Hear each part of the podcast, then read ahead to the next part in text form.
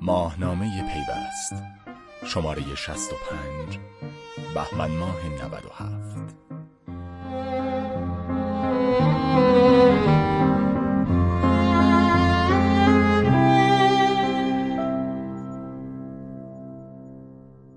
ماینینگ در انتظار تصمیم دولت. ارز گران با برق ارزان به دست می آید.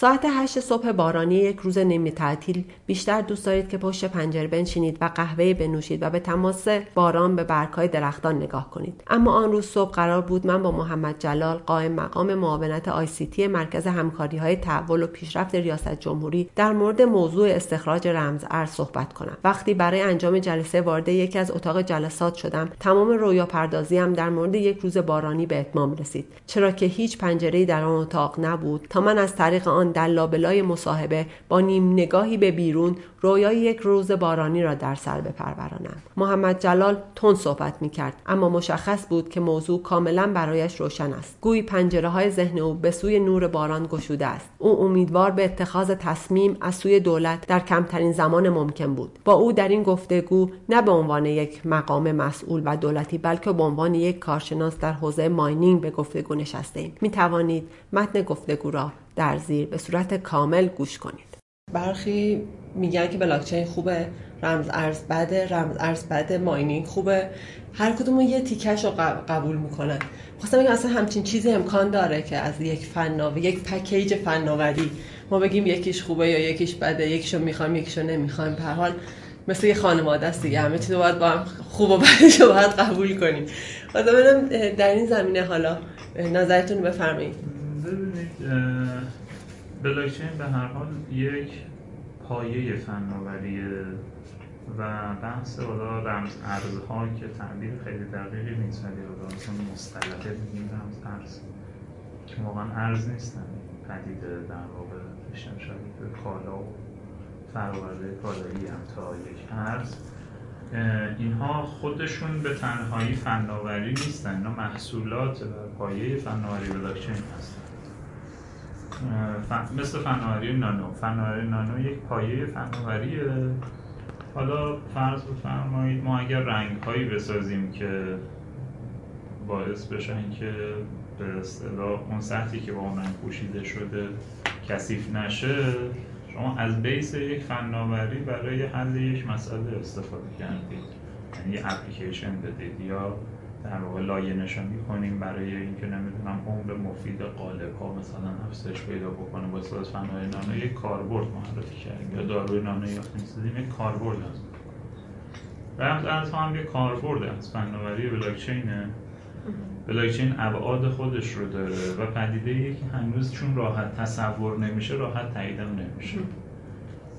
مفهوم بلاکچین ها در واقع تو سطح بلاکچین های خصوصی راحتتر تصور میشن چون خیلی شبیه به دنیای متعارف ماست خیلی شبیه به دنیای server client ی ماست دنیای متمرکز ماست و فقط داره یه مقدار مفهوم توضیح شدگی رو آموزش میده ولی در عین حال مفهوم کنترل به اصطلاح توش کاملا واضح مفهوم ردیابی واضح مکانیزم هاش یعنی مکانیزم های متعارفیه به خاطر همین راحت تر پذیرفته میشه. پس برخی از موارد بلاکچین هم بهره می‌گیره. در مقوله بلاکچین های خصوصی که توشون هم اگر چیزی شبیه به coin یا cryptocurrency شکل بگیره خیلی شبیه این میمونه که ما در دنیای متعارف یک coin یا cryptocurrency با رویکردهای متمرکز تولید کرده باشیم. کاملا کنترل پذیر به شکلی هاش شبیه همونه.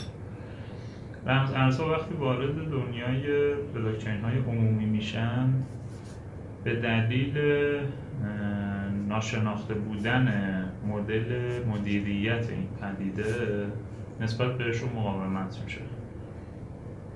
که در واقع اینها کنترل نمیشن اینا ردیابی نمیشن اینا می‌تونن مصارف مجرمانه داشته باشن. نگرانی های از این دست که نگرانی های صحیحی هم هست باعث میشه موضع گیری ها یک مقدار بیمهابا و با تجربه کمتر روش اتفاق بیفته. ولی از موضع گیری موضع گیری دقیقی نیست. تو مقوله رمز هایی که حالا بر پای زنجیر بلوک عموم خصوصی هستن من فکر خیلی جای بحث نداره اتفاقی اتفاق نسبتا اتفاق متعارف می‌تونه محسوب بشه و قطعا در کشور یه سری کاربردهای حوزه زنجیر بلوک این پدیده شکل خواهد گرفت. من نیاز به مجوزهای خیلی خاصی از سمت دولت داره. شبیه به استفاده از یک زبان برنامه نویسی جدیده یعنی خیلی اتفاق ویژه‌ای محسوب نمیشه. اما بر پایه بلاکچین های عمومی چون یه تحلیل پارادایم محسوب میشه و نهاد سالس قابل اعتماد. هر موجودیتی که می‌خواد باشه که شرکت باشه بانک باشه دولت باشه. نهاد سالس قابل اعتماد توش وجود نداره و مفهوم اجماع و پروتکل های اجماع قابل اعتماد به جایگزین این نهاد میشه. به هر حال اختزاعات خودش رو نیاز داره. هم از نظر حقوقی هم از نظر تنظیم مقررات حاکمیتی. هم از نظر در واقع استفاده های اون توسط بخش خصوصی. لذا حالا بحث رمز ارزها چند تا حالا من با تمرکز بر بحث زنجیر بلوک های عمومی عرض بکنم. سه چهار تا ساحت مشخص داره. یه ساحتش در واقع بحث استخراج رمز ارزها هست.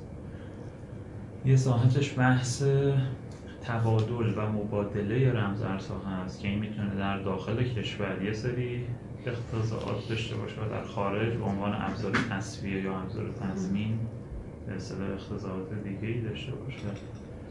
و یه سطحش هم در واقع استفاده از مقوله رمز ارزهای با بلاکچین های عمومی در رویکردهای به اصطلاح ICO ـه رویکردهای تأمین مالی و یا به نوعی crowdfunding ایده ها و رویکردهای جدید خدمات جدیده. که به نوعی اون هم خلق coin جدیده ولی جدایی از مقوله mining.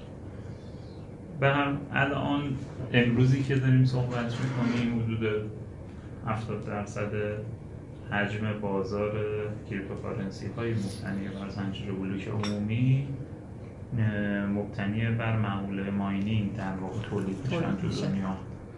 سی درصدشون نه اصلا منطق خلقشون یا مبتنی بر proof of stake یا با همین منطق های ICO خلق شدن یه عدد ثابت معینی دارن. ممکنه بعضیشون در طول زمان در حال تعدادشون در حال کاهش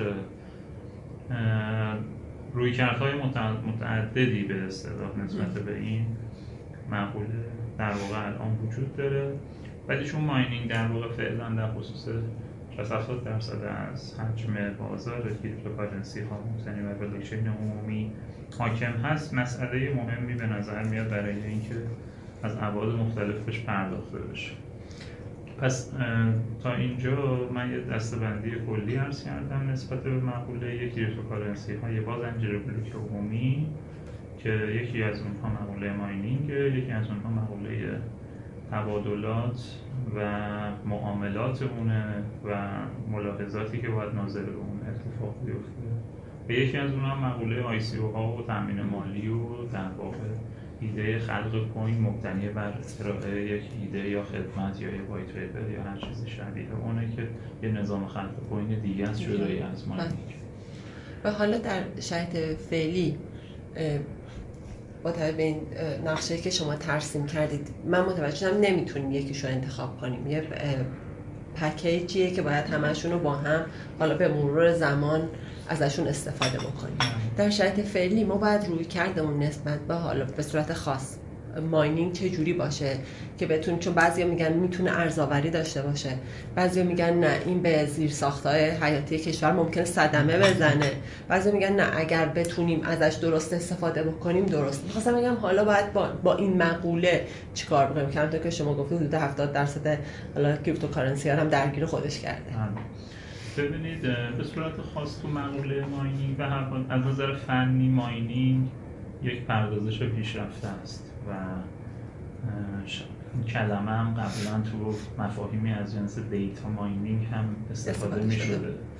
در واقع نوعی کاوشه. ولی چون مبتنی بر بردهای الکترونیکی اتفاق میفته تحت عنوان پردازش به اصطلاح شناخته میشه و چون بردهای ما الکترونیکیه و فعلا وارد فناوری دیگه ای نشدیم این پردازش نیازمند مصرف تجهیزات و برق و نیرو انسانی متخصص یه تأکیدی که می‌خوام بکنم مقوله ماینینگ رو نباید تقلیل داد به مصرف برق. سه تا عنصر توش کلیدی تجهیزات یعنی صنعت الکترونیک و صنایع اقماری اون که به مکانیک و صنایع برق قدرت هم می‌رسیم. در واقع یه سری درایو یه سری کشنده صنایع الکترونیک و یه سری صنایع وابسته است که حالا بیشتر توضیح میدم. دومین عنصری شکل دهنده پدیده ماینینگ نیروی انسانیه که از سطوح متخصصش هستش. تا نیروی انسانی ساده که باید کار مینتننس و نگهداری رو انجام بده تا این صنعت پا برجا بمانه و سومین عنصرش عنصر برق یا انرژی به تعبیر دیگه. انرژی که برای کشور ما حتی می‌تونه تعبیر به مفهوم گاز هم بشود خب. چون نیروگاه یک مقوله تبدیل انرژی گاز به برق تبدیل میشه. و برق هم به یک عنصر دیجیتالی که بازار گارانتی شده داره. پس پدیده mining شبیه همون داستان data mining تحلیل یا نوعی پردازشی است که منجر به تولید محصولی می شود که در بازارهای جهانی نیازمند marketing نیست. این نکتهش خیلی مهمه. ما اگر فرض کنید حتی چه نیازمند marketing نیست؟ چون تو هر market ی که ما ورود بکنیم به راحتی اون محصول تولید شده بیت کوین می‌تونیم cash هر چیزی رو می‌تونیم تبدیل به دلار بکنیم. ما نیازمند این نیستیم که مشتری براش پیدا کنیم چون بازارهای بزرگی تو دنیا براش وجود داره و در لحظه ای که اراده کنیم می‌تونیم اونو بفروشیم. اما من اگر بخوام فرض کنید سفارشی رو از یک شرکت خارجی بگیرم بگم آقا ما در ایران مزیت مهندس و نیرو انسانی ارزان داریم ما مزیت انرژی مناسب داریم و شما big data تو به من بده تا من این big data رو برات آنالیز بکنم. این فرایند اسمش میشه فرایند marketing قرارداد اقناع آقا به اصطلاح محرمانگی اطلاعاتش میشه؟ بسیار مسئله داریم تا اینکه بتونیم بازاری رو جذب بکنیم. اما mining این فرصت رو ایجاد کرده تا مسئله marketing دیگه مسئله ما نیست. ما مسئله اون دیگه فقط مدیریت تولیده. خب پس اولین نکته ای که روش می‌خوام تاکید کنیم بر پایه سه عنصر نه یک عنصر که صرفا برق باشد. دومین نکته ای که باید اینجا عرض بکنیم اینه که صنعت ماینینگ یا استخراج ارز دیجیتال الان در زمان فعلی که داریم صحبت می‌کنیم در شرایطی داره به کشور معرفی میشه که کشور مزیت های مضاعف این پدیده پیدا کرده.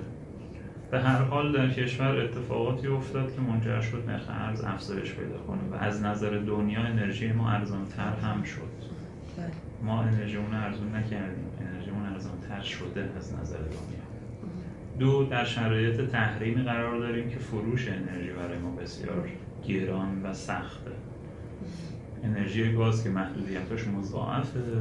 سایر انرژی ها هم که سختی خودش رو حتی انرژی برقی رو که بزرگترین بازار ما بازار مثل عراق هستش مبالغی توی حدود یک میلیارد دلار حجم فروش برقی است که وقتی پولش وصول نمیشه در عمل اینه که شما برق رو رایگان بدید ممکنه اسمش رو بذارید برق 8 سنتی برق نمی‌دونم 6 سنتی ولی در عمل برق رو رایگان دادیم چون پولی وصول نمی‌شود. تو اینکه حتی به دلیل فشارهای تحریم این بحث هم مطرحه که تا چند ماه دیگه خرید برقشون هم بکنن.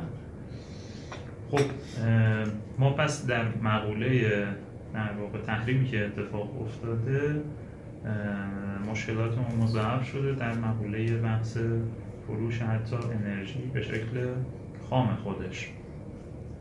ماینینگ پدیده ایه که خام فروشی انرژی نیست. پس به معنی صادرات برق با روی کرده خام فروشی که از طریق شبکه اتفاق میفته نیست. این یه تعبیریه که چون غیر دقیق مطرح میشه. یعنی صرفا میگن چون صادرات انرژی پس ما باید برقمون رو به قیمت بازارهای آزاد جهانی بدیم.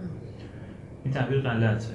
یعنی ما خام فروشی برق نمی کنیم اگر بخوایم این تعبیر رو به کار بگیریم ما بهتره هیچ برقی به کارخانه های آلومینیوممون تو کشور ندیم. آلومینیوم یه تعبیری میشه میگن برق جامد. درست به خاطر شدت. مصرف انرژی که داره. پس ما کارخونه آلومینیوم رو تعطیل کنیم و برقش رو خام به قیمت جهانی بفروشیم. چون صنعت آلومینیوم داره یه محصول تولید می‌کنه که تو صنعت دیگه استفاده میشه. نیروی انسانی رو شاغل می‌کنه نمی‌دونم تولید داخلی رو رونق میده و برق هم مصرف می‌کنه. پس تو صنعت ماینینگ هم باید این نگاه رو داشته باشیم که این صنعت از منظر به اصطلاح صادرات انرژی هم می‌تواند جالب باشد. اما نکته مهمترش در شرایط فعلی اینه که به دلیل امکان جذب سرمایه خارجی با کمترین موانع یعنی حتی مشابه سایر سرمایه گذاری های خارجی که نیازمند گارانتی های سنگین دولتی، تضمین های دولتی، بانک گارانتی ها هستند نیست و سرمایه گذاران خارجی حاضرن با پذیرش این ریسک شرایط کشور رو هم باید در واقع مفروض بدونیم با این شرایطی که در کشور حاکمه به دلیل تحریم های در واقع ظالمانه و غیر منصفانه ای که علیه کشور حاکم شده سرمایه گذاران خارجی به اصطلاح حاضرن سرمایه های خودشون رو در قالب این تجهیزات وارد کشور بکنن. وقتی این اتفاق میفته یک نکته مهم رو باید از یاد نبریم. اونم این که در صنعت استخراج اون تیکه ای که ممکن بود نگرانیش یک مقدار قابل توجه باشه.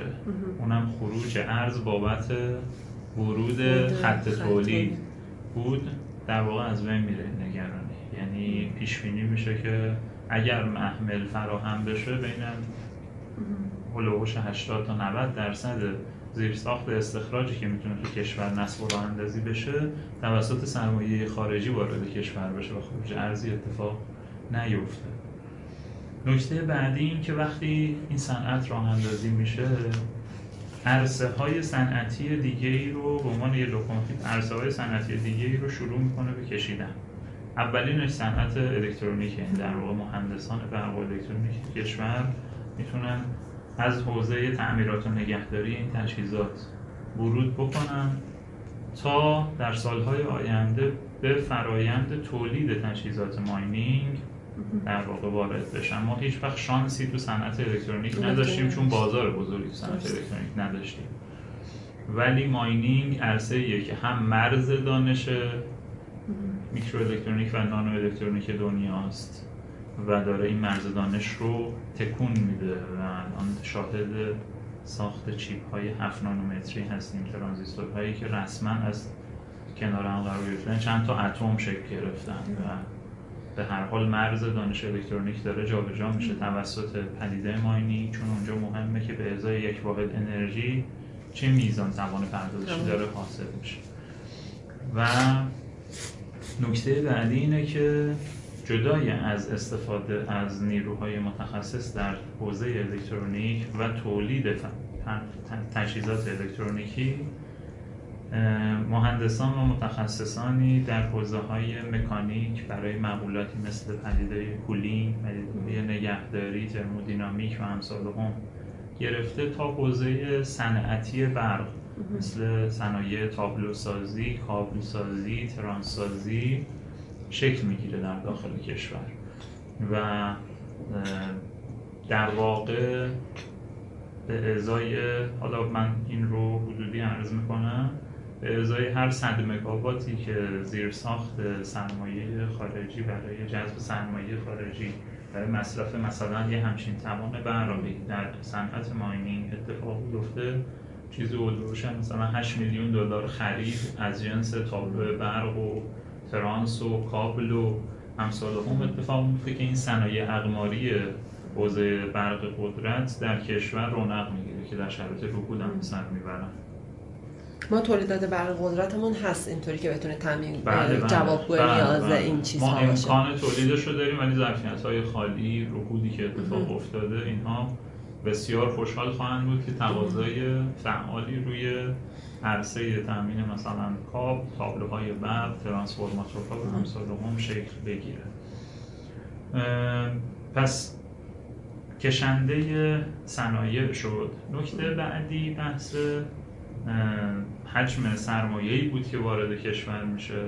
تخمینه ما اینه که اگه بستر فراهم بشود و ورود سرمایه خارجی رو ما تسهیل بکنیم قوانین رو در کشور بتونیم به نحوی سامان بدیم که این مدیریت اتفاق بیفته به راحتی در یک سال آینده بین یک میلیارد دلار ورود سرمایه فقط در موضوع استخراج ارزهای رمزنگاری شده ظرفیت جذب وجود داره و امکان ورود سرمایه در قالب انواع تجهیزات استخراج می‌تونه شکل بگیره و این خیلی مقدمه مناسبی می‌تونه باشه برای اینکه چند سال آینده ما حتی تولید تجهیزات رو در داخل داشته باشیم. چون یه همچین بازار بزرگی به صرفه می‌کنه سرمایه گذاری در تولید تجهیزات ماینی و آرندی تو این رو ولی اگه همچین بازاری وجود نداشته باشه هیچ کسی حاضر به آرندی تحقیق توسعه و تولید تجهیزات نیست. چون باز نگرانی فروش در بازارهای خارجی رو داره بازار داخلی هم که وجود نداره. و نکته سوم سرمایه خارجی رو عرض کردم صنایع رو عرض کردم. نکته که خیلی مهمه بحث حجم اشتغالیه که این صنعت ایجاد می‌کنه.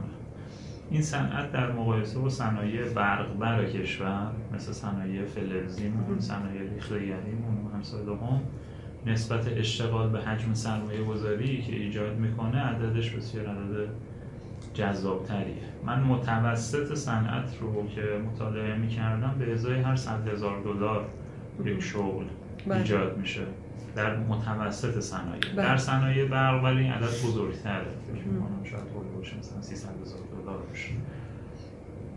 ولی در این صنعت ما محاسبات و مشاهداتی که داشتیم به ازای هر سی هزار دلار یه شغل ایجاد میشه نکته مهمتر اون این که این سی هزار دلار رو نه لازم دولت بذاره نه لازم حتی بخش خصوصی داخلی بذاره. و این سی هزار دلار در قالب سرمایه خارجی داره وارد کشور میشه. و اشتغالی که این پدیده به اصطلاح می‌تونه ایجاد بکنه می‌تونه خیلی اشتغال قابل توجه و جذابی باشه.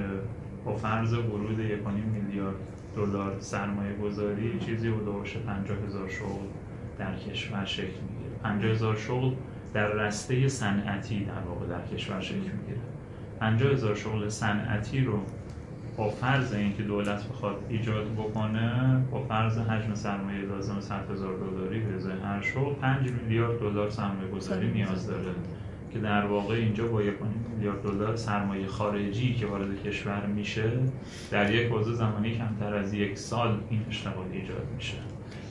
و از جنبه اشتغال ما تحلیل هزینه فایده کلان یا حاکمیتی اگه انجام بدیم روی این مقوله ممکنه ما قیمت برقمون رو حتی به پایین ترین نرخ‌های برق هم بدیم باز کار در واقع اقتصادی و کار عاقلانه ای انجام بدیم یعنی الان از منظر ایجاد اشتغالش. یعنی میگید اگر حتی از این یارانه هم که الان رو برق داریم میدیم یارانه بیشتری بدیم و تقریبا میشه گفت صفر بکنیم قیمت برق و به صرفه تره که این کار بکنیم. با توجه به اشتغالی که توجیه اقتصادی داره. ما حتما دنبال این نیستیم که برقمون رو مثلا بخوایم بیایم رایگان بدیم یا برق خیلی ارزون بدیم. ولی پیشنهادمون اینه برای اینکه این صنعت به معنی واقعی کلمه در کشور در شرایط تحریمی شکل بگیره به دلیل مزایایی که عرض کردم در صنعت الکترونیک اشتغال که داره جذب سرمایه‌ای که داره و فرصتی رو که برای کشور ایجاد می‌کنه. برای اینکه این صنعت شکل بگیره ما حتما از مزیت انرژیمون و مزیت نیرو انسانی متخصص ارزانمون ارزان از منظر دنیا بسیار ارزان بله. چون نرخ ارزان اتفاق براش افتاد.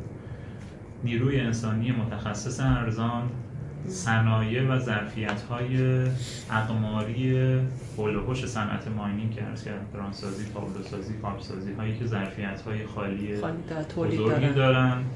و در واقع آمادگی برای توسعه صنعت الکترونیک و جذب سرمایه خارجی بسیار موضوعیت داره که ما این رو شبیه به یک پدیده صنعتی تامین انرژیش رو انجام بدیم.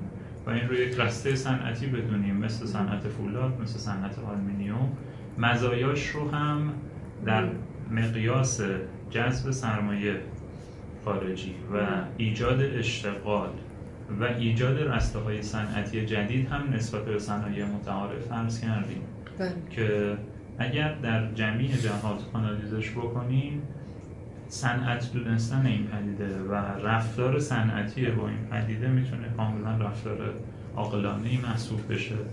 هیچ گونه پرانتز جدیدی به نظرم نیاز نیست باز بکنیم که چون صنعت ماینینگ احتمالا می‌تونه سود ایجاد کنه ما نرخ برق رو خیلی گرون بدیم. خب من خیلی دوست دارم مثلا یک ماشین 20 میلیون تومانی رو یه میلیارد تومان بفروشم. مهم اینه که هیچ کسی حاضر نیست بخره. وقتی به اصطلاح میگیم مزیت انرژی داریم باید به این نکته دقت بکنیم که همون مزیت انرژیه که این یک مقدار سرمایه رو می‌تونه جذب بکنه. و تأکید ما اینه که وزارت نیرو یک بعدی نگاه نکنه. حالا من راجع وزارت نیرو هم توضیح میدم که این صنعت چجوری می‌تونه حتی کمک بکنه به صنعت تولید انرژی در کشور. و ما پدیده رو چند بعدی آنالیز کنیم. یعنی حجم اشتغال، ورود سرمایه و کششی که در صنعت جدید صنایع موجود به صنایع جدید ایجاد می‌کنه رو به صورت کمی و عدد رقمی در کشور محاسبه بکنیم. عنصر انرژی هم یکی از عناصریه که باعث شکلی این صنعت میشه و سر جمع هزینه فایده ای که انجام بدیم به نظرم در واقع فرصت قابل توجه استثنایی و طلاییه که این اتفاق میفته قطعا بعد از چند ماه آینده که قیمت رمزارزها شروع کنه به افزایش پیدا کردن شانس ما برای جذب سرمایه خارجی کاهش پیدا می‌کنه. این نکته مهمیه که تصمیم گیری عاجل رو به اصطلاح توضیح میده که نیازمند یعنی الان باید تصمیم گرفته بله. بشه. تصمیم رو نمی‌تونیم خیلی به تعویق بندازیم. برای اینکه این فرصت طلایی جذب سرمایه خارجی برای راه اندازی این صنعت ممکنه کاهش پیدا کنه یا از بین بره تا چند ماه آینده. و به هر حال سرمایه خارجی وقتی وارد کشور شد شما اید که تعیین کننده اید و خیلی منطقی هم میشه با سرمایه گذاران خارجی صحبت کرد که ما نرخ‌های انرژیمون ارزون هست ولی ممکنه در آینده تعدیل هایی هم روش بخوره. مهم اینه که این تعدیل ها به نحوی اعمال بشه که مطابق فرمولاسیونی که تا به حال وزارت نیرو داشته این اتفاق روی هر صنعتی اتفاق افتاده منطقی بوده یعنی جریان افزایشه جریان منطقی بوده و می‌تونه همچنان مزیت رو نسبت به سایر کشورها حفظ بکنه. و نکته ای که دارم در خصوص بحث انرژی ببینید دوستانی در وزارت نیرو ممکنه این نگرانی براشون پیش بیاد که این صنعت به دلیل مصرف برق ممکنه فشار مضاعفی رو به شبکه تولید برق کشور بله، وارد کنه. بگم بگم که این چیزی که من نگاه می‌کردم این که ما الان تولید برقمون تقریبا با مصرفمون سر به سر کوچکترین اتفاقی که بیفته ممکنه خاموشی گسترده بده. حالا عرض می‌کنم. ببینید از نظر عدد رقمی آمار رو بخوایم دقیقتر صحبت کنیم ما تو کشور ظرفیت اسمی تولید برقمون چیزی هلوهوش بیش از هفتاد هزار مگاواته و در فصل های گرم سال که مصرف برق به شدت افزایش پیدا می‌کنه و معمولا ایام پیک مصرف ما در اون دوران قرار داره ممکنه مصرف ما به نقطه تولید ما خیلی نزدیک بشه و همدیگر رو ببینن. این دو تا عدد. ولی در ایام سرد سال و ایامی که به تعبیر برقی ها آف پیکه یا آفلود هستش به اصطلاح ما فاصله تا حدود 20-25 هزار مگاوات هم داریم. شاید بیشتر تا 30 هزار مگاوات فاصله ظرفیت تولید و حجم مصرف رو داریم. آماری رو ممکنه شما دیده باشید که همیشه تولید با مصرف برابره. بعد این ویژگی برقه. اصلا برق رو نمی‌تونیم بیشتر از تولید, تولید بیشتر از چون نمیشه چون تقریبا نمیشه ذخیره‌اش بله. کرد. چون نمیشه برق رو ذخیره کرد. پس ما نیروگاه هایی داریم که در دورانی که مصرف برق نداریم با اعلام قبلی وزارت نیرو و اجازه وزارت نیرو خاموشن. خاموش میشن که یه سری اتفاقا بیفته تعمیرات دوره‌ای دارن. حالا تجهیزات ببینید باز اینجا هم باید دقیق صحبت کرد تعمیرات دوره‌ای درسته ولی تعمیرات دوره‌ای در حالت عادی چند روز طول می‌کشه؟ یک هفته دو هفته. اوورهال های اساسی هر چند سال یک بار اتفاق میفته اونم تهش مثلا یک ماه یک ماه این طول می‌کشه.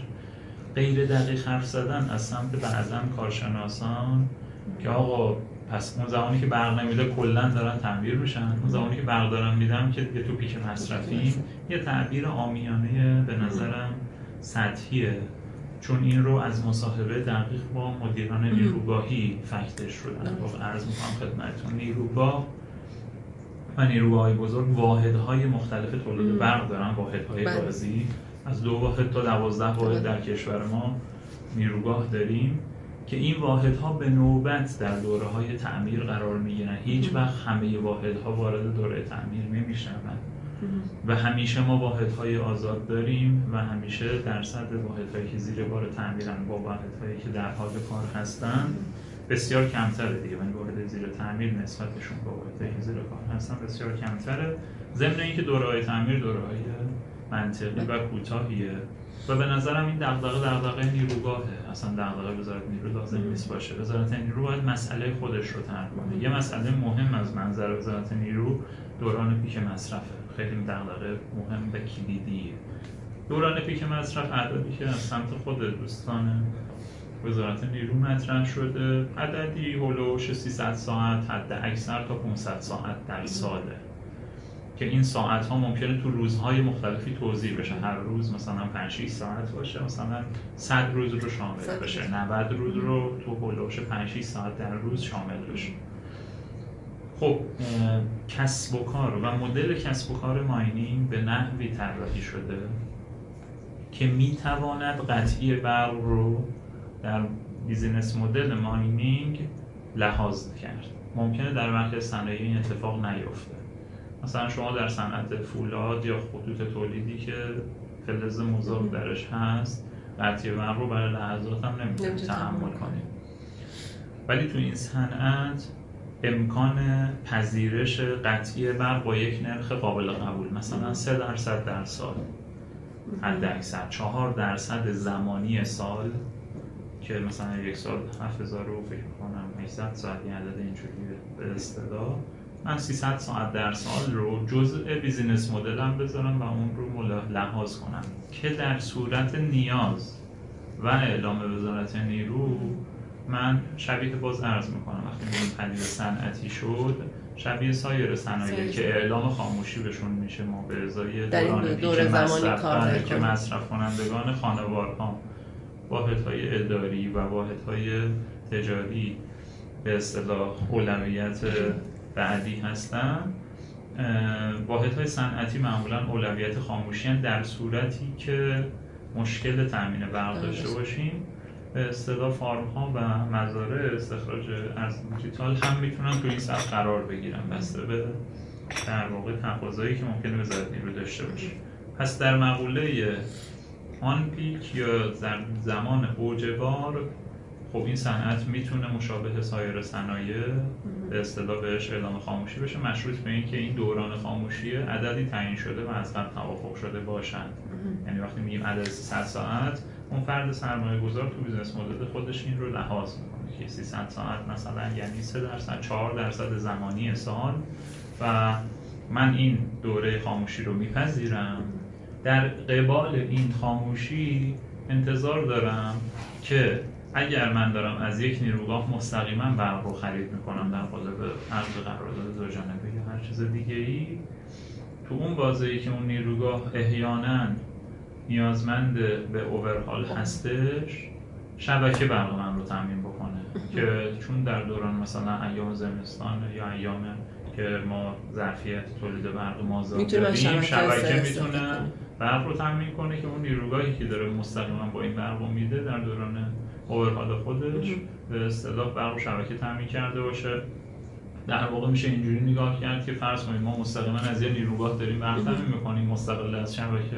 درسته. و اون 3 4 درصد خاموشی بابت دوران اوورهال و. تعمیرات نیروگاهه یعنی هیچ. اتفاق خاصی نمیفته و به نظرم توجیهش در یک بیزینس مدل فارم می‌تونه خیلی منطقی باشه.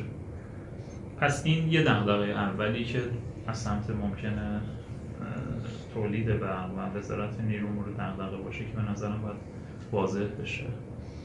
اما این دغدغه وقتی حل میشه روی بحث تولید برق به نظرم این پدیده می‌تونه قابل توجه باشه که چون یک لود یا یک مصرف برق با ثبات با کیفیتی رو انجام میده و نوسان نداره حجم مصرف برقش خیلی پیش بینی پذیره و به اصطلاح الگوی مصرف برقش یه الگوی مسطح میشه پیش چقدر بله وقتی شما ظرفیت های مصرف ظرفیت های بله تولید دیجیتال در کشور رجیستر شدن به اصطلاح پروانه های فعالیت صنعتی دریافت کردن.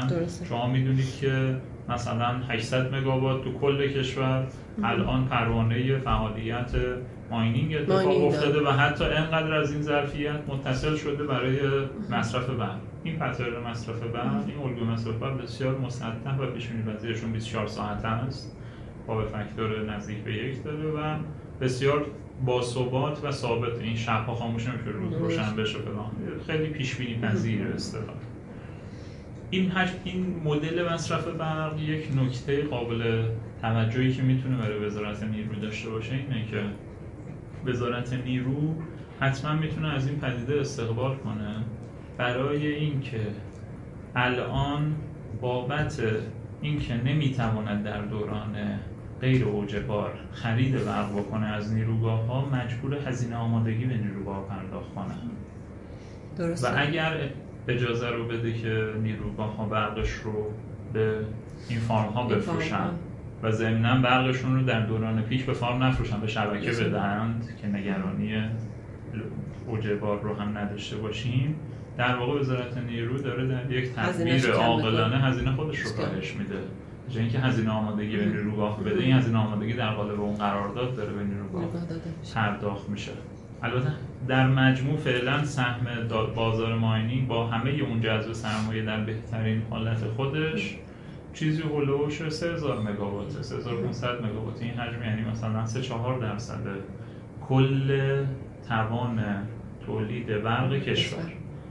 3 4 درصد 5 درصد. الان همین الان با شرایط فعلی حجم مصرف برق ماینینگ بیت کوین تو کل دنیا چیزی هلوش 5000 مگاواته. و این عدد کمتر از 8 درصده کمتر از 9 درصد ظرفیت اسمی برق کشور ماست. اولا یعنی تلقیمون رو واقعی بکنیم از اینکه حجم مصرف برق چیه چون وقتی میگیم ماینینگ فکر می‌کنیم مثلا 50 درصد مصرف برق رو می‌خوام انجام بدیم. فعلا داریم صحبت می‌کنیم که اگه یک میلیارد دلار 5 درصد بله کل مثلا بیت کوین دنیا الان تو ایران ماین مگاوات. آره اگر همش تو ایران ماین می‌شد 58 درصد برق کشور. و الان اگر زیر ساختش فراهم بشه یک میلیارد دلار سرمایه کشور بشه 50 هزار شغل ایجاد بشه فلان بشود. مثلا ظرفیت مصرف برق این حجم سرمایه چیزی حدوش مثلا 5 درصد 4 درصد کل ظرفیت در واقع اسمی تولید برق کشور میشه.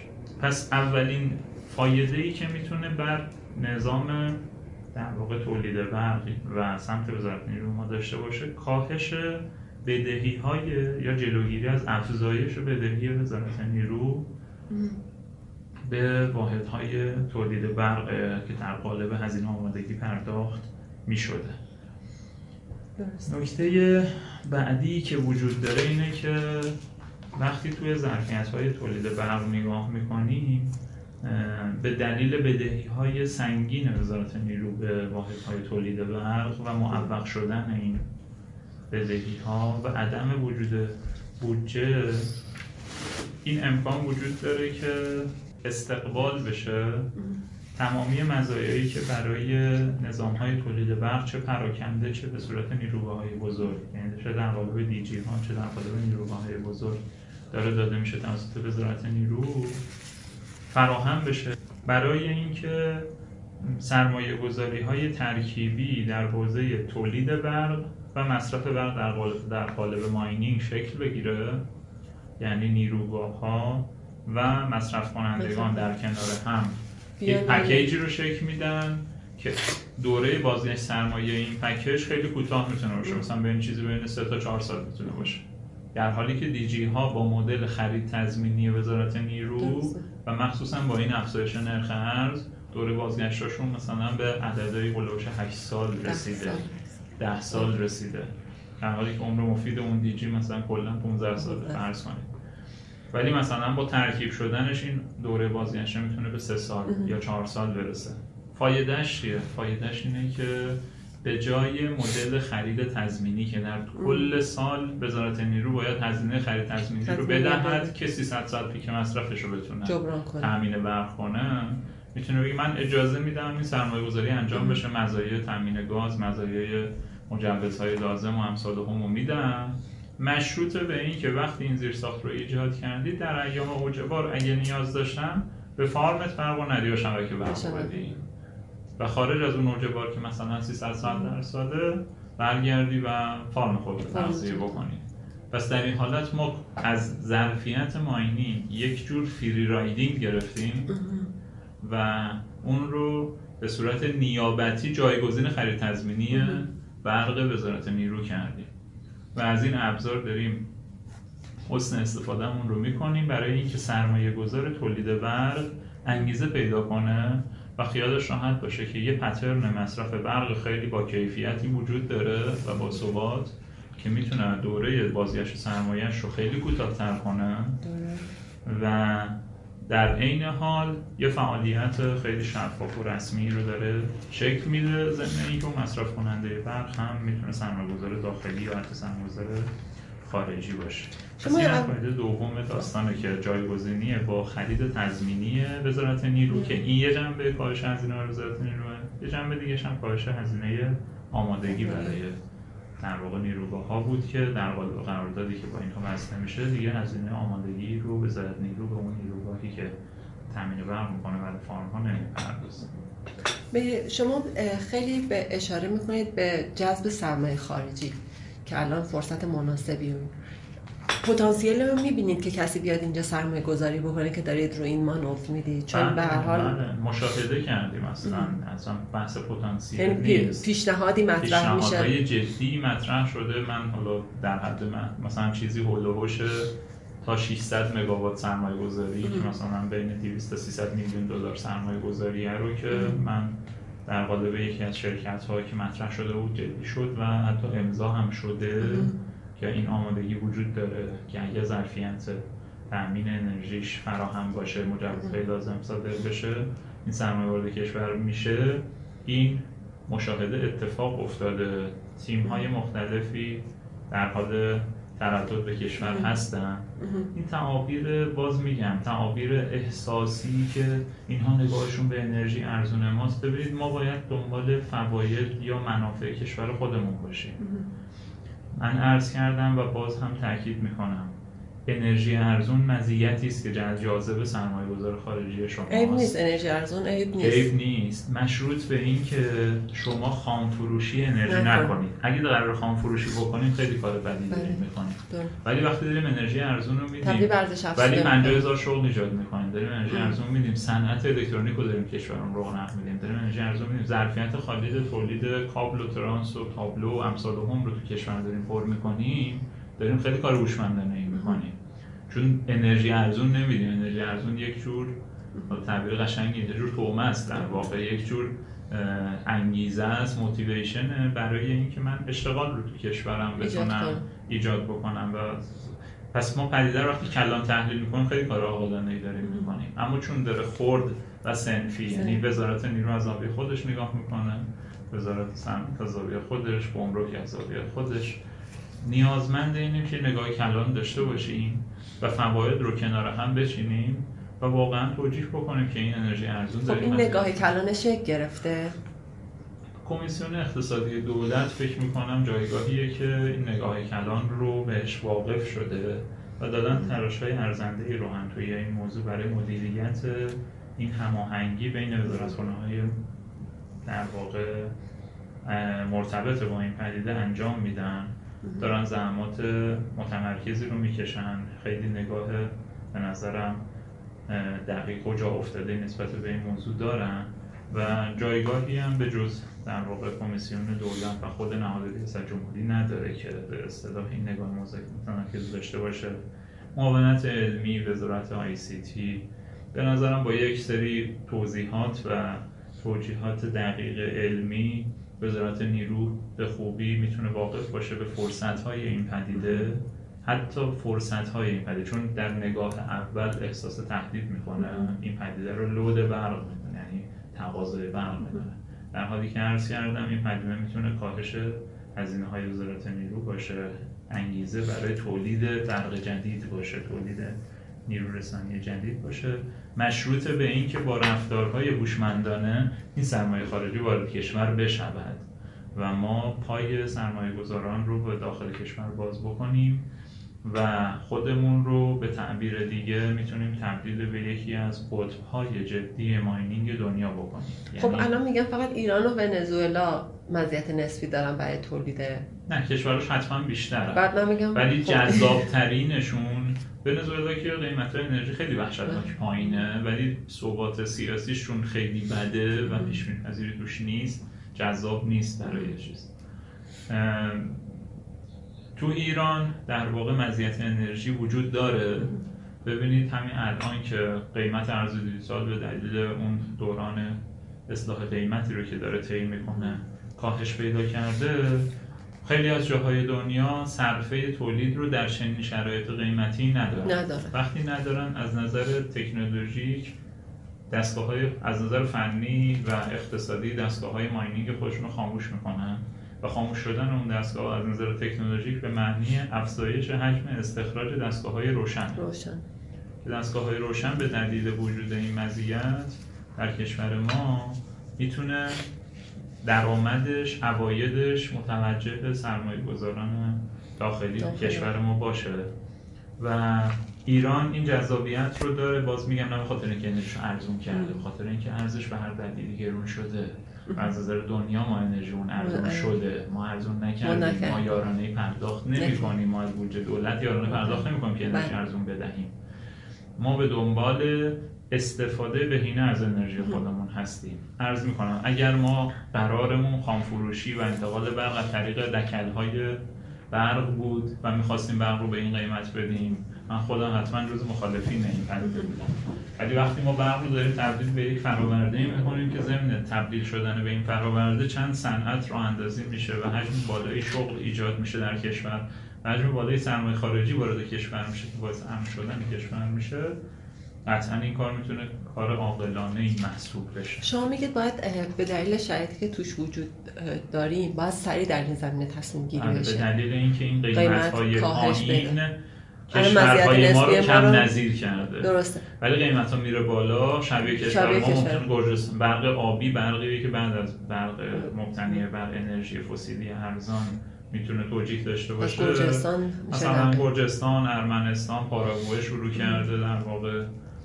داره خودش رو ادعاش اینه که می‌خوام یکی از بزرگترین هاب های ماینینگ دنیا بشن تو خود چین مغولستان کشورهای این گونه که بعضا برقابی دارن برقابی دارن برقای ارزون آبی می‌تونن داشته باشن. این می‌تونه موضوعیت داشته باشه.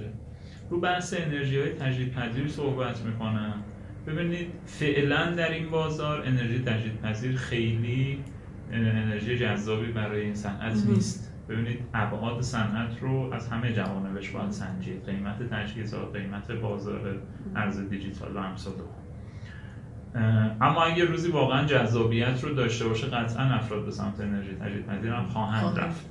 تو مقوله انرژی تجدیدپذیر فقط این نکته رو میشه گفت که الان انرژی تجدیدپذیر سهم کمی در کشور ما دارن ولی برای کشور ما جذاب هست که سرمایه‌گذاران بخش خصوصی وارد بحث انرژی تجدیدپذیر بشه ما به جای اینکه بگیم آقا ماینینگ برید بکنید ولی مبتنی بر انرژی تجدیدپذیر که توجیه اقتصادی ندارن به چند دلیل؟ یکی قیمتشه یکیش هم پایداری برقشه. انرژی تجدیدپذیر برق پایدار و کانتینیوس تولید نمی‌کنن چون برق پایدار تولید نمی‌کنن توجیه اقتصادی سرمایه‌گذاری از بین میره. می‌تونه این روی کرد. باز از طریق وزارت انرژی در قالب آیین نامه اعلام بشه. مبنی بر اینکه هر کسی سرمایه گذاری کنه در تولید انرژی مبتنی بر انرژی خورشیدی یا بادی یا سایر انرژی های تجدید پذیر ما به جای اینکه برقش رو بخریم و مثلا پر کیلووات یه عددی رو حدود 500 تومن 450 تومن گارانتی شده بهش بخوایم پرداخت بکنیم برای بازگشت سرمایهش حاضریم در یه نقطه دیگه فرض بفرمایید به ازای هر یک کیلووات ساعت انرژی تجدیدپذیری که تولید کرده مثلا 5 کیلووات ساعت برق پایدار کانتینیوس از شبکه بهش تحویل بدیم. 6 کیلووات ساعت برق بهش تحویل بدیم. و در دوران پیک هم برق نمی‌دهیم فقط. ولی سایر دوران که یعنی اون 7000 خورده ساعت به جز 300 ساعت سال بقیه بازه ها رو حاضریم برق بهش بدیم. و او صاحب برقی میشه که می‌تونه بره با یه سرمایه گذار در حوزه استخراج ارز دیجیتال مذاکره بکنه و اون برق رو در قالب مشارکت یا فروش برق تبدیل به منابع بکنه که اینجوری هم باز بار مالی به اصطلاح تأمین هزینه های تولید کنندگان انرژی تجدید پذیر رو کاهش بدیم. یعنی حجم برقی که به طرف تحویل میدیم یک مقدار جذابتر از مبلغ نقدی باشه که به اصطلاح به صورت چیز تحویل میدیم. مثل این میمونه که دولت پول نداره بده اوراق اخزا میده. اینجا هم شبیه اون اتفاق می‌تونه بیفته. من یه نکته هم بگم فراموش نکنیم. پدیده ماینینگ وقتی میگیم صنعت یه بخشش اینه که این روی پدیده صنعتی بدونیم چون واقعا پدیده صنعتی هست. حالا چه اشتغالزایش یا صنایعی که شکل می‌گیره.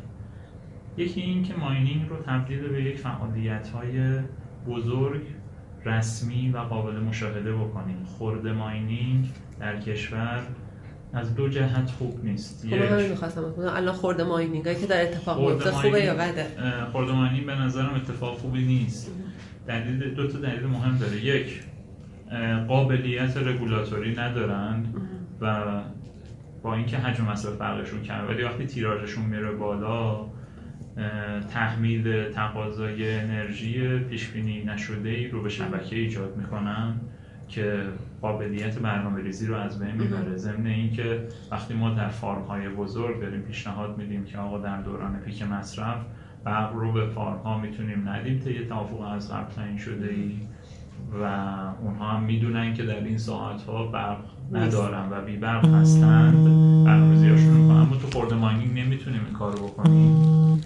و ممکنه وقتی در کنار هم این حجم تقاضا رو ایجاد می‌کنن یک فشار سنگین به اصطلاح تقاضا ایجاد کنن که مدیریت برق رو مشکل کنه. مخصوصا در ایام اوج بار این از جهت حالا حاکمیتی دولتی تامین انرژیش بخوایم عرض بکنیم از جهت بخش خصوصیش هم ایرادش اینه که وقتی داریم خورده ماینینگ انجام میدیم که معمولا هم به صورت غیر رسمی و بعدا هم به صورت استفاده از انشعابات غیر مجاز داره اتفاق میفته خانگی یا تجاری. خانگی سن معمولا صنعتیه چون آمپراژ جریان باید بالا باشه.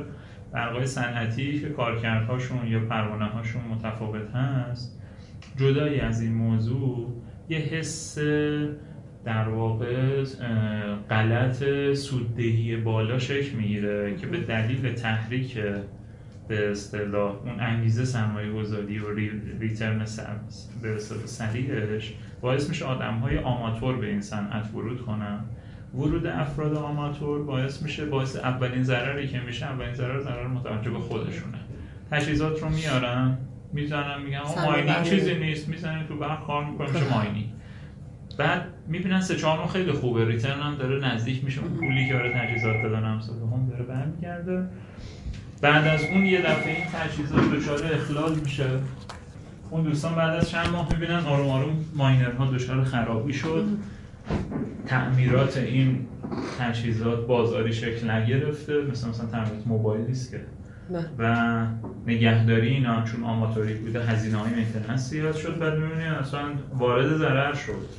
کلا ضرر کرد. بعضا الان تقاضای استخراجی که در کشور وجود داره و حجم استخراجی که کم نیست که به صورت ورود تجهیزات رو به صورت غیر رسمی اتفاق افتاده در مکانهای غیر رسمی به اصطلاح داره این فعالیت انجام میشه. اصرار ما بر رسمی شدن این پدیده و صنعتی شدن این پدیده اینه که هم جلوی ضرر و زیان واحدهای سرمایه‌گذاری خرد گرفته بشه. و واحدهای سرمایه‌گذار خرد می‌تونن در قالب خدمات کلود ماینینگ و که به صورت ماینینگش به صورت حرفه‌ای و صنعتی داره اتفاق میفته ولی خورده فروشی توان پردازشی داره به سرمایه گذار اتفاق میفته که سرمایه خیالش راحت باشه واقعا یه سرمایه گذاریه که یه شرکت بزرگ حرفه‌ای پروفشنال داره خدماتش رو انجام میده.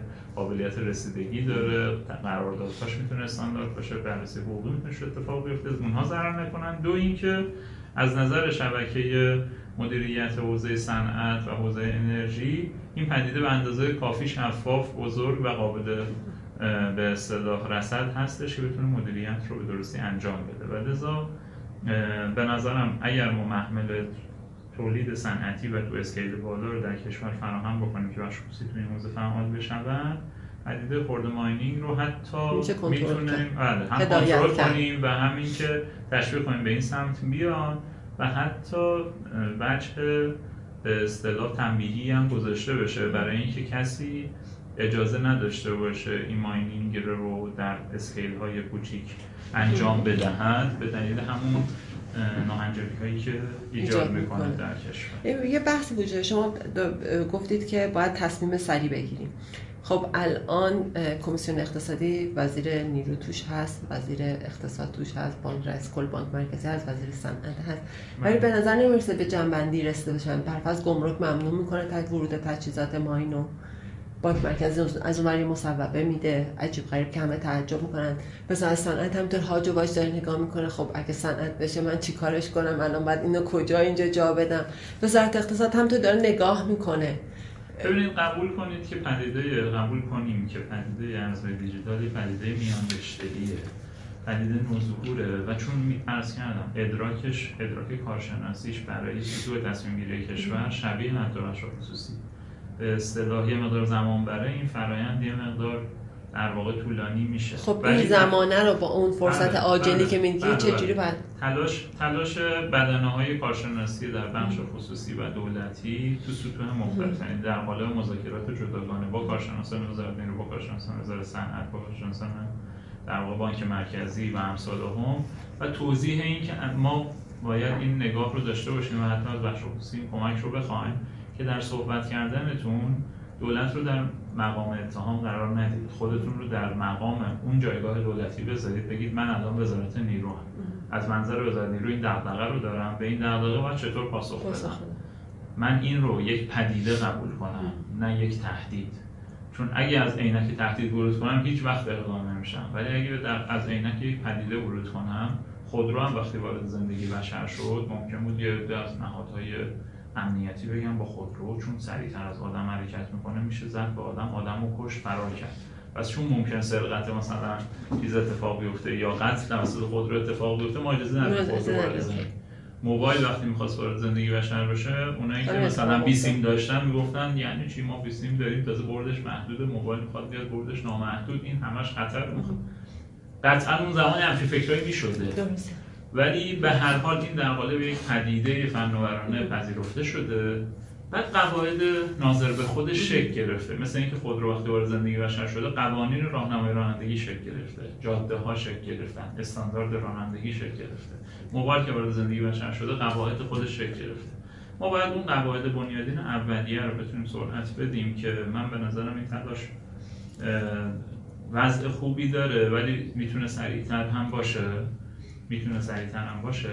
و یه تصمیم کلان در سطح خود آقای رئیس جمهور باید گرفته بشه که آقا ما این پدیده رو در تحلیل اولیه که کردیم منافعش رو من حالا من به صورت خاص از استخراج ارز دیجیتال رو عرض می‌کنم. بحث من الان اصلا مبادله ارز دیجیتال در داخل نیست. اون اختزاعات خودش رو داره ملاحظات خودش رو داره. بحث استخراج سرجم منافعش می‌تونه خیلی جذابتر از ملاحظاتش باشه. یا احیانا مخاطراتی که ممکنه ناظر به اون باشه. لذا ما این پدیده رو میپذیریم. اینکه ماینینگ باید در کشور رسمیت پیدا بکند یا نکند رو سریعتر سوالش رو حل کنیم بگیم آقا این سوال حل شده. حالا اینکه چگونه این اتفاق بیفتد و سریعا اتفاق بیفتد قواعدش طراحی بشه. این فرایند در حال پیگیری تو هفته گذشته و هفته آینده هم جلساتی به اصطلاح تو کمیسیون اقتصادی دولت در جریان هستش که این وفاق رو ایجاد کنه. یک مصوبه یا یک مجوز عامی روی این موضوع تهیه بشه و وزارت خونه ها مکلف بشن که از سمت خودشون ظرف چند هفته یا حتی اکثر یک ماه آینامه های مربوطه رو ابلاغ بکنن تا فعالان این حوزه و فرصت تدایی که تو این چند ماه وجود داره رو بتونیم انشاءالله به نحو اصلا برداری بکنیم. میشه به امکان استخراج ارز دیجیتال بدن ولی همچنان معاملات بیت کوین در داخل کشور ممنوع باشه. احتمال داره این اتفاق بیفته ولی اون داستان ممنوعیت هم حالا باز میگم یه بحث مفصلی می‌خواد که حالا توی جلسه جدایی باید روش صحبت کنیم. با فرض اینکه استخراج کنندگان ارز دیجیتال موظف باشن هیچ ارز دیجیتالی رو به صورت ریالی در داخل نفروشند و صرفا ارزهای دیجیتال خودشون رو در خارج از کشور عرضه کنن و ارز تهیه بکنن. و حتی ممکنه بانک مرکزی علاقه من باشه قاعده ای بذاره که مثلا با یه ضریبی با یه ضریب نسبتی حجم مصرف برق فارم ها رو بگن آقا معادل انقدر مصرف برق هم این حجم از در واقع مصرف برق معادل بشود با این حجم از ارز و این بخش از ارز در سامانه نیما عرضه بشود. ممکنه همچین سیاستی رو در واقع بخوان تدبیر بکنن ولی فکر می‌کنم با شرط اینکه سرمایه گذاران تعهد بدهند که هیچ ارز دیجیتال استخراج شده ای در داخل کشور به صورت ریالی عرضه نشود و فقط در خارج از کشور به شکل درآمد ارزی وارد کشور بشه مطابق قوانین مقررات جاری کشور. این پدیده خیلی منطقی و تا حد خوبی ایزوله شده از سایر function هایی که به این پدیده در قالب تجارت مبادله. عرض من اینه که ترکیب کردن این پدیده با بحث مبادلات اون رو انقدر پیچیده می‌کنه که زمان رو از دست خواهیم داد. ولی اگه ما یه شرط مشکلش رو بله، حل بله. کنیم بعد بریم اون بله، مشکل حل کنیم بعد میشه یه شرط بذاریم که mining ها و farm ها در داخل کشور به هیچ وجه ارز دیجیتال حاصل شده رو در داخل مبادله نکنن و به هیچ فرد ایرانی حتی به نکنن یا به عنوان ابزار تصفیه ازش استفاده نکنن یا حتی اون رو تبدیل به ریال نکنند. این تعهد رو در واقع ارائه بدن و این قبول بکنن که اگه این کارو کردن یه تخلفی انجام دادن و صرفا این رو خارج از کشور عرضه بکنن قاعدتا ارز حاصل از اون وارد کشور میشه که نوعی درآمدزایی ارزی برای کشور محسوب میشه و فشارهای ارزی رو به کشور کاهش میده که فایده محسوبیه این فارم ها که دولتی نخواهند بود خصوصی خواهند بود. دولتی نیستن و تو سرمایه گذارانشون ممکنه بخش های غیر دولتی صندوق های بازنشستگی براشون جذاب باشه. خود نیروگاهداران تولید کنندگان برق و بخش خصوصی علاقه من ورود بکنم ولی قاعدتا دولتی نیست. اصلا دولتی من دولت ها محضوریت های قانونی دارن برای ورود به سرمایه گذاری تو این حوزه ها و نمی‌تونن منابعشون به این ارسا بکنن دستتون در نکنه. مرسی ممنون. تشکر.